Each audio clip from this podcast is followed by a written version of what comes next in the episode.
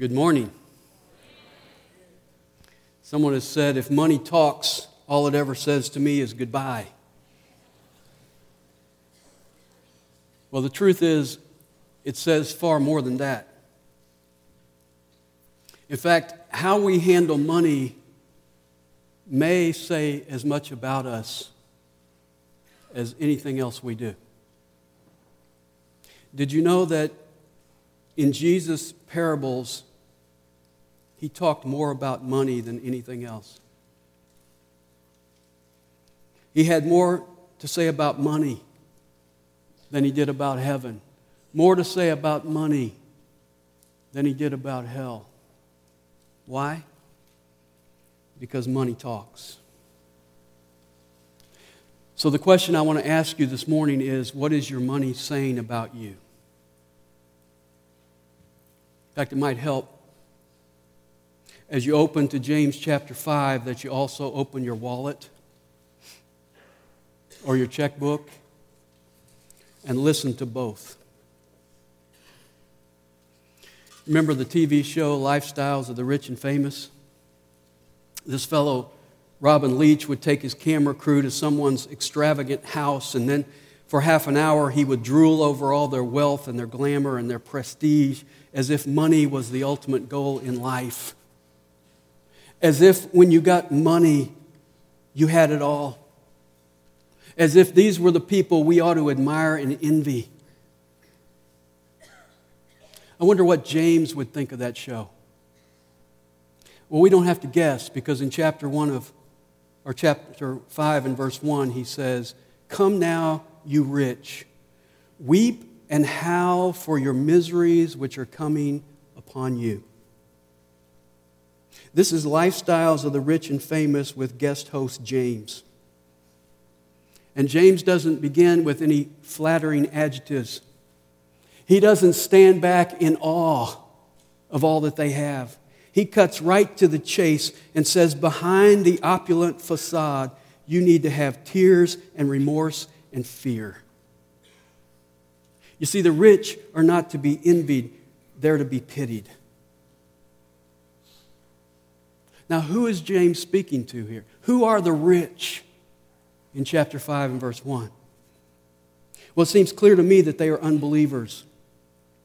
And I say that because of the statements he makes in this passage.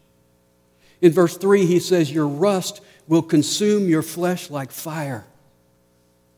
And in verse 5, he says, You have fattened your hearts in a day of slaughter. Those are words reserved for unbelievers. In fact, notice how he addresses them. In verse 1, he addresses the rich and then after talking to them in verse 7, he says, Therefore be patient, brethren.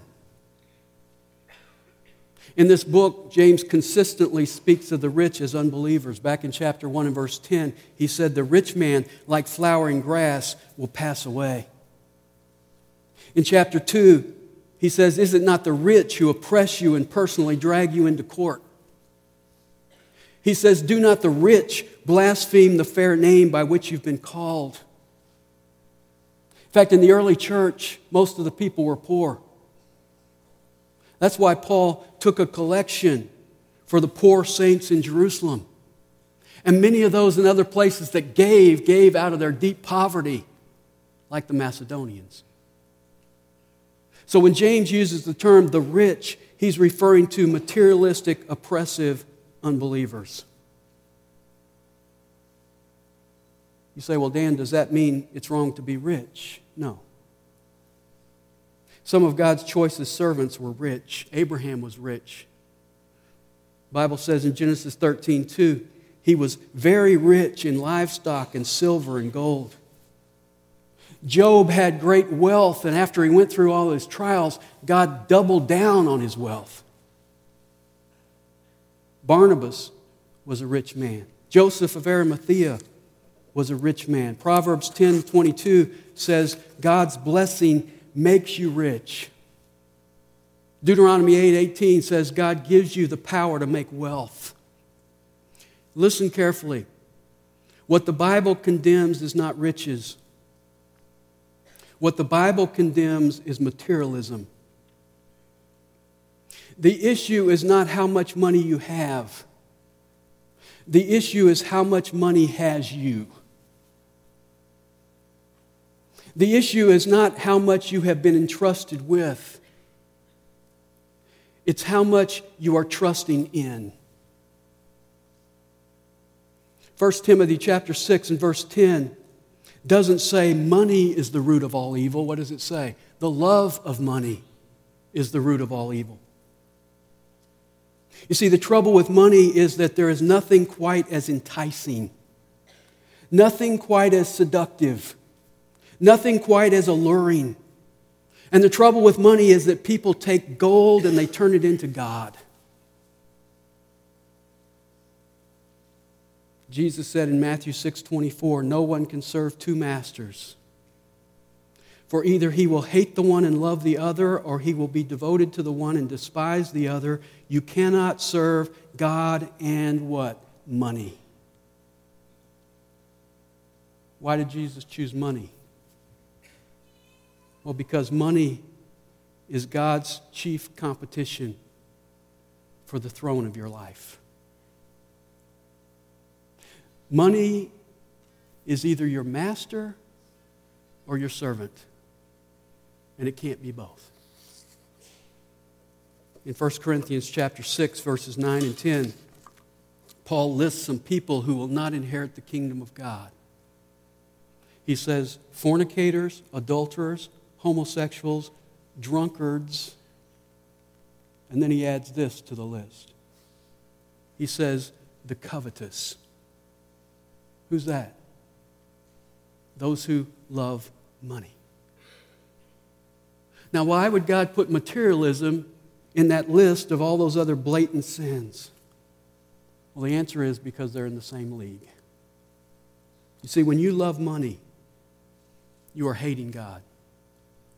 When you are devoted to money, you are despising God. That's why Colossians 3:5 says greed is idolatry. Why is it idolatry? Because you are bowing down and worshiping money. And so Jesus says it's a matter of either or. It's God or it's materialism. So this morning, I want us to ask a few questions that this passage and your wallet can answer. Question number one Who is materialistic? Who is materialistic? Is it you? I'm going to give you a pop quiz, three questions. Don't answer out loud. But answer in your heart of hearts. Question number one Are you content with what you have? Paul says in Philippians 4:11, whether I have humble means or prosperity, I have learned to be content in whatever circumstances I'm in. One of the marks of a materialistic person is that they are never content. And what's our world's answer to that feeling of discontent? Credit cards. What's the commercial say? There are some things that money can't buy, for everything else, there's MasterCard.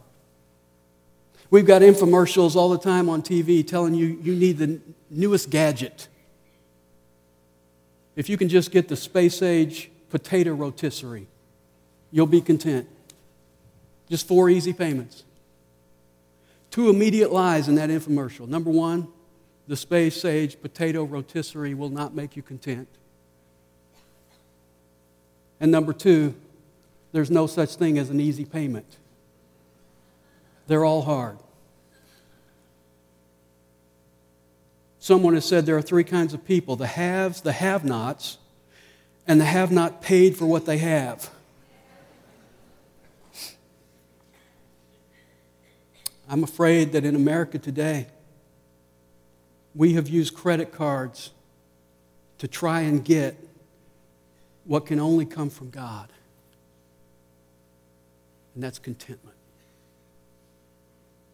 And if you fall for the lie that you can buy it, you will never be content. because our yearning capacity always exceeds our earning capacity. So, as you sit here this morning, if you've got credit card debt that you can't pay off, that's evidence that you're materialistic. If you can't give to God because of your debt, that's evidence that you're materialistic. You see, you have made gold more important than God. Question number one Are you content? Question number two Who do you depend on? Who do you depend on? When it comes right down to it, are you depending on this word or are you depending on your wallet? Are you depending on God or are you depending upon gold? You see, materialism promotes self sufficiency. Most of us, as we get older, make more money and accumulate more things. And maybe you're sitting here today saying that now that I have more, I seem to need God less. When I wasn't doing too well, I never missed church. Now I'm doing well. I seem to be too busy most of the time. Now I'm doing well, and I worship God on the golf course. In Mark chapter 10 and verse 25, Jesus said, It's easier for a camel to go through the eye of a needle than for a rich man to enter the kingdom of God. Why is that? Not because of riches, but because riches breed dependency. Our money says, In God we trust. I think it would be more appropriate if it said, In gold we trust. Are you content with what you have? Who do you depend on? And then, pop quiz question number three What is most important to you? If you made a list of your priorities, what would be number one? See, a materialistic person loses perspective on what really matters. Materialism creeps in and it reverses our priorities. Heard about a fellow who was driving his BMW down a mountain highway. He came to a sharp curve and lost control of the car. It careened toward the cliff and was about to fly over. Seeing that he couldn't control it, pulled off his seatbelt and jumped out, but as he jumped out, he got his arm caught in the door. And as the car sailed over the precipice, it ripped his arm off at the shoulder. He was sitting on the side, dazed by the whole event, looking down and saying, Oh, my beamer, not my beamer. A trucker stopped to help the man. As he walked up, he heard him saying, Oh, my beamer, not my beamer. And he saw the blood gushing from the socket of his shoulder.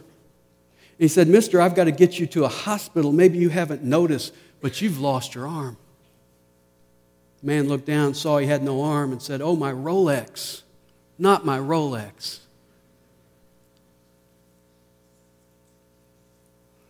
Mark chapter 5, Jesus delivered a demon possessed man by the name of Legion. He cast the demons out of Legion into the swine, you remember, and they ran down the hill into the sea and they drowned. And when the people saw that they had lost 2,000 pigs, they asked Jesus to leave. Why? Because possessions were more important to them than people. Some of you couples fight over money. That tells me at least one of you is a materialistic person. Why? Because money has become more important than your marriage. Some of you are sacrificing your family. You're sacrificing your health. You're sacrificing your spiritual life because you believe if you work a little harder and you work a little longer, you can get a little more, and eventually you may have enough. Your priorities are reversed. You see, money talks. If you're not content with what you've got, if you're depending on your pocketbook, if possessions are taking precedence over people, you are materialistic. Now that we've settled that, here's question number two How do they get their money? And we find this in the passage. We're not told how they got their wealth, but we're, we're finding from this passage how they get more of it. And there's two ways. One is withholding wages. Look at verse 4. Behold, the pay of the laborers who mowed your fields and which has been withheld by you cries out against you. And the outcry of those who did the harvesting has reached the ears of the Lord of Sabaoth. In the first century, laborers would gather in the morning in the marketplace looking to be hired. The parable Jesus told in Matthew 20 kind of tells us how the system worked because the farmer showed up at 6 a.m. and hired a bunch of guys and took them to his field. And then he came back at 9 a.m. and hired some more guys and took them to his field. Then he came back at noon and got some more. He came back at 3 p.m. and got some more. He came back at 5 p.m. and got some more. And then at 6 p.m., they were done and he paid them all a day's wage. Remember that? Jesus' principle was the last will be first. But that's how the process worked. There were no contracts, no labor unions, no minimum wage laws. They had to just trust the farmer that he was going to pay them. In the Old Testament law, several times it says when a person works for you, you are obligated to pay them before the sun goes down. But the people James is addressing are so materialistic that they are withholding the wages of their workers. They were working for the day, and then they told them the check's in the mail. Then there's another way that they got money. Not only withholding wages, but controlling courts. Look at verse 6. You have condemned and put to death the righteous man, he does not resist you.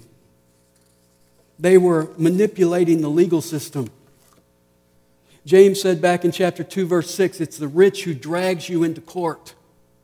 And so, what these rich people did when they wanted your land was that they bought off a civic leader or they bribed a judge, and you were condemned and executed. They literally got your land over your dead body.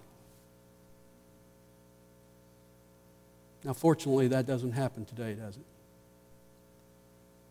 Sure, it does. Human nature is human nature. And when there's a conflict between money and morals, money usually wins.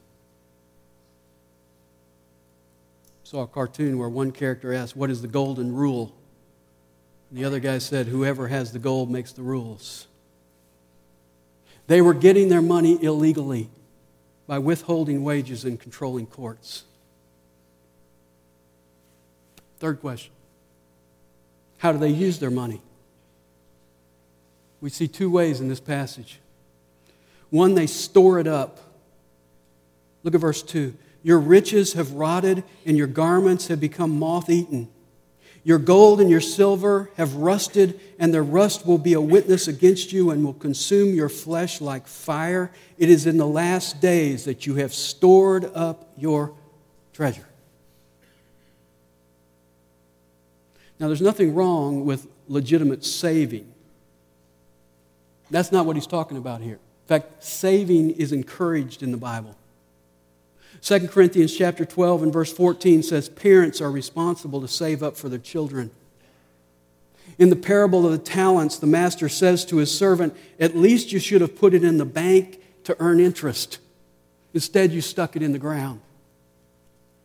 You say, well, Dan, what's the difference between saving and hoarding?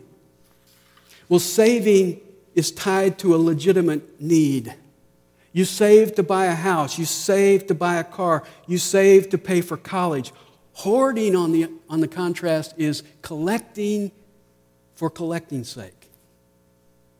You're hoarding, but you're not thinking about any need except your own selfishness. Why do things rot? Why do things get moth eaten? Why do things rust? Disuse. I've never gotten a moth hole in a wool suit that I was wearing. It always happens when I store it. And what hoarding really is, is building a museum to myself. Some of us have walk in closets that are so full we can't walk into them. What's that? A museum. You ever have this conversation?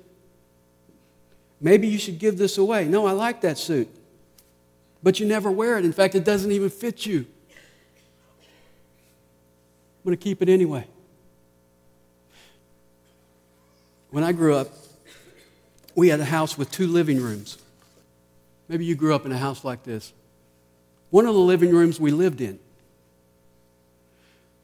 The other living room was a museum. It had the nice furniture. In fact, throughout the week, there was plastic on the couches. We couldn't go in that room. In fact, the dog was trained, he couldn't go in that room. It was a museum. We only went in there on Sunday when we were dressed up in our Sunday go to meeting clothes, and we went in and got to actually sit on the couch. Wasn't that comfortable anyway?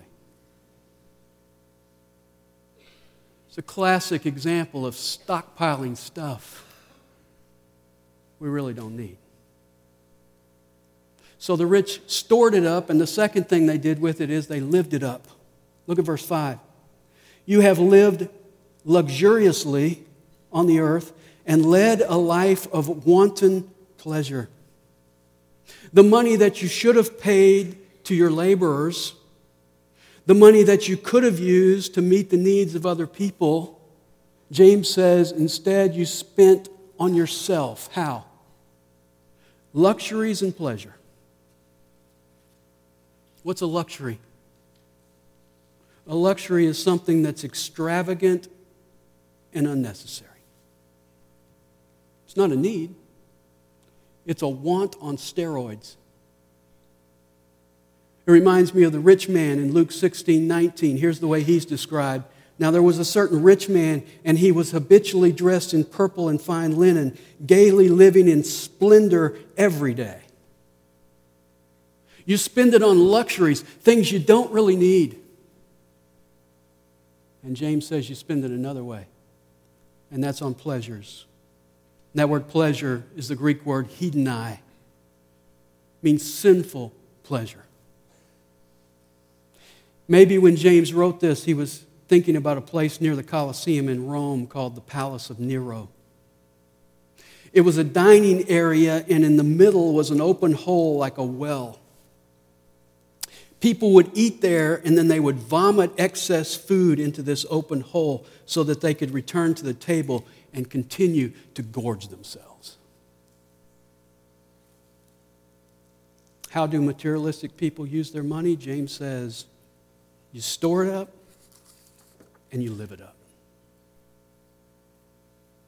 Question number four What will their money do to them? We often think about what money would do for us. James says three things. You may not like them. Number one, it brings misery. Did you see that in verse 1? Come now, you rich, weep and howl for your miseries which are coming upon you. If you choose gold over God, it will bring you misery. Proverbs 11 28 says, He who trusts in his riches will fall. Looking back, we know that less than 10 years after James wrote this, Jerusalem fell to the Romans. And the rich that he was writing to, who were stockpiling all their goods, found misery because it was all taken away from them. In fact, Josephus, the historian, describes the overthrow of Jerusalem. and he says, While the city was besieged, there was a lack of food, and many people were going hungry, but the rich who had stockpiled their food were still eating well. So when the soldiers came into the city finally, they singled out the rich and tortured them to, dis- to discover where their wealth was, where their treasure was, and then they confiscated it. You know how they could tell who the rich were? The rich were the people with flesh on their bones, and the poor people were all skinny and squandered.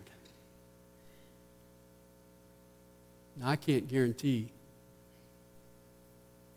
that if you're materialistic, your riches are going to bring that kind of dramatic misery on you.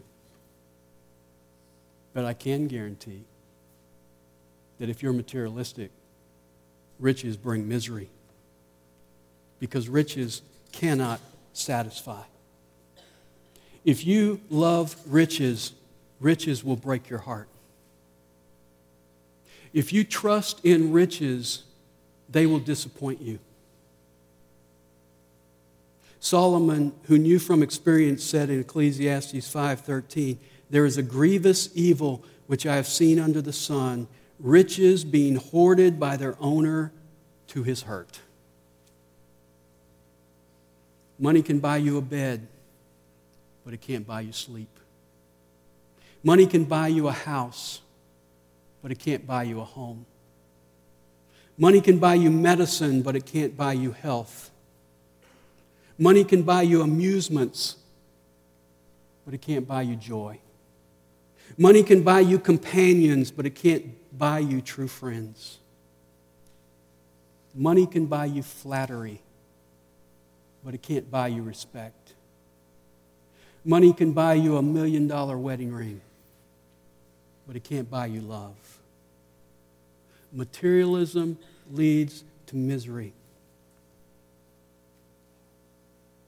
One of the saddest accounts in the Bible is in Mark chapter 10, where the rich young ruler walks away from Jesus, and it says he was very sad, for he was very rich. He was miserably rich. What will money do for you? If you're materialistic, it brings misery. Second thing it does is it vanishes. In the first century, there were three things that people typically stockpiled they stockpiled food, garments, and precious metals. And James says in verses 2 and 3 Your food has rotted, your garments are moth eaten, and your precious metals are rusted. Riches don't last. Riches have a short shelf life. And if they don't leave you, guess what? You will leave them. God said to the rich farmer who said, I'm going to build bigger barns and I'm going to stockpile more grain and I'm going to eat, drink, and be merry for years to come. God said to him, You fool, this very night your soul is required of you. And then God asked this question Now who will own what you have prepared? You prepared it all with your big plans, but you're leaving it, and somebody else is going to enjoy what you stockpiled.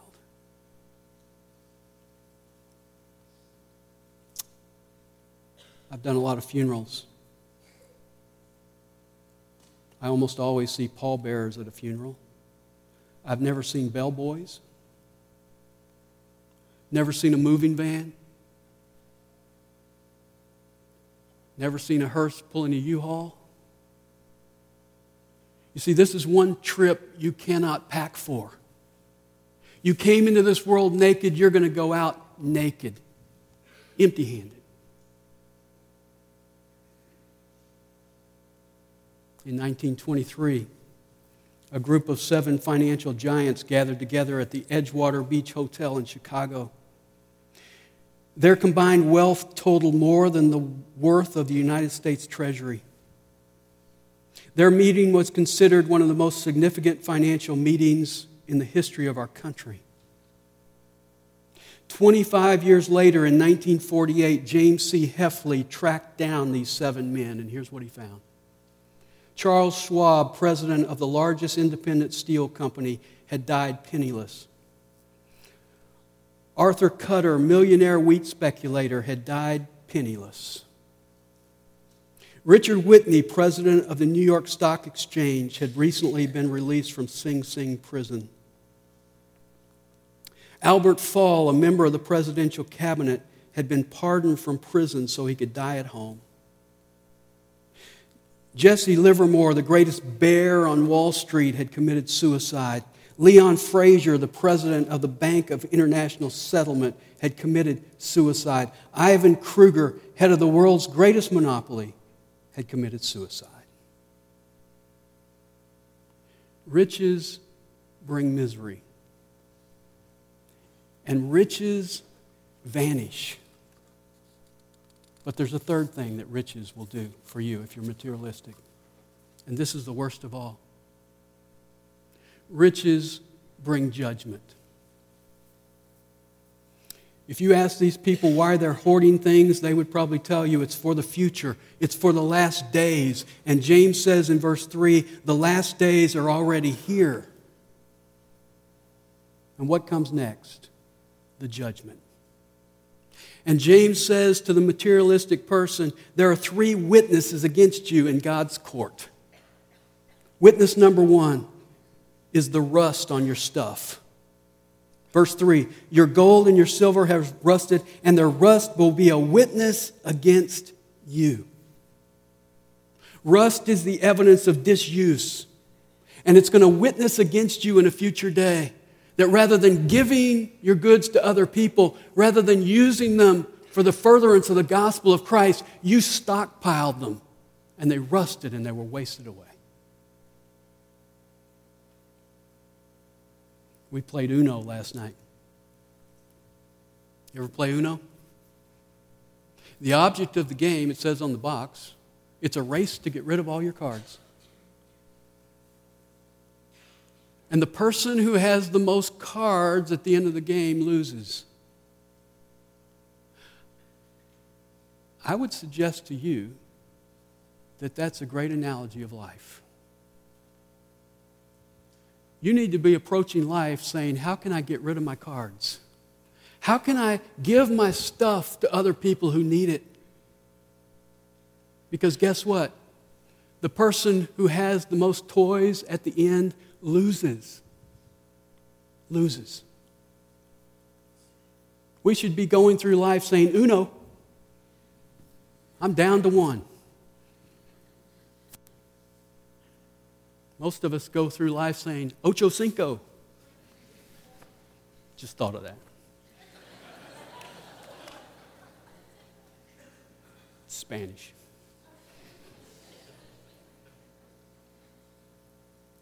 First witness is rust. Second witness is the unpaid wages. Look at verse 4. Behold, the pay of the laborers who mowed your fields and which has been withheld by you cries out against you. See, James says to this rich man, You think you got away with not paying them?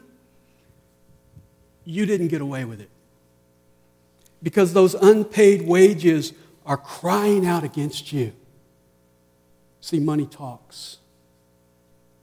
And then there's a third witness, and that's the mistreated people. Look at the end of verse 4. And the outcry of those who did the harvesting has reached the ears of the Lord of Sabaoth. You may have been able to bribe a judge on earth, but you can't bribe God. And these people will have their day in court. Their cries have reached the Lord of Sabaoth. That word Sabaoth means hosts. He is the host of angel armies.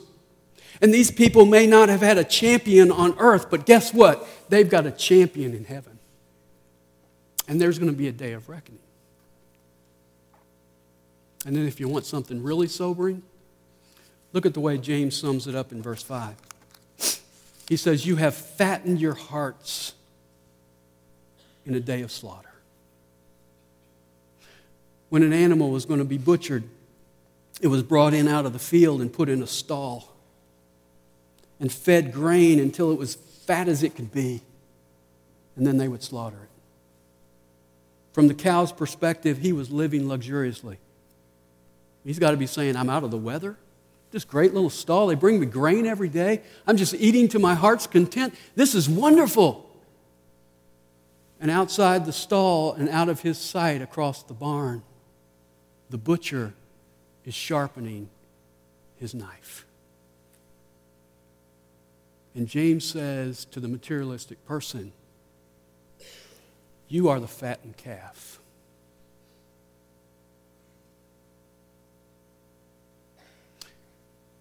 I don't know about you, but I find this passage very convicting. If you've been to a third world country, you know that we have too much stuff. You know that in a worldwide perspective, we are rich. Every one of us is rich. We don't have to worry about whether we're going to eat, we just worry about what flavor we're going to have. We are the rich.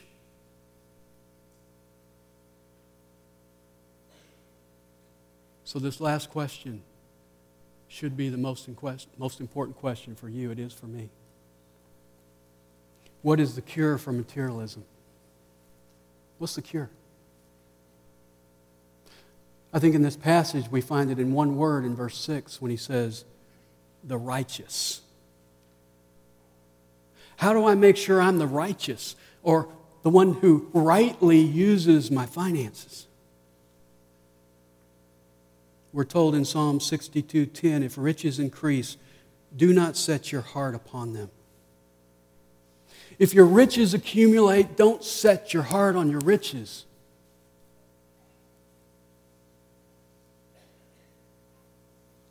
say, well, how do I keep from setting my heart on them? Jesus told us in Matthew chapter 6. Jesus said, Where your treasure is, there will your heart be also. If your treasure is your riches, that's where your heart's going to be. If your treasure is your accumulated riches, your stuff, your bank accounts, you're materialistic. You say, well, Dan, how do I separate my treasure from my riches? Jesus told us. Jesus said, lay up for yourselves treasures in heaven where neither moth nor rust destroys. So you can't take it with you, but you can send it on ahead. Did you know that? You say, well, how do I get my treasure into heaven? I would suggest there are several, several heavenly deposit boxes. One is needy people. If you give to meet the need of another person, you're laying up treasure in heaven. If you give to the work of God and the spread of His gospel, you're investing in heaven. And guess what? When you have more treasure in heaven than you do on earth, your heart's in heaven. When you go around saying, Uno, I'm getting rid of my cars, I'm getting rid of my stuff, I'm using it to meet the needs of other people, I'm giving to those who are preaching the gospel. I am investing in heaven, and when I got more up there than I have down here, there's no question where my heart is. Every one of us is going to one day stand before Jesus Christ. And he's not going to take MasterCard or American Express or Diners Club. He's not going to take any promissory notes. He's going to want to know three things What did you do with your money? How much did you leave behind? How many cards did you still have in your hand?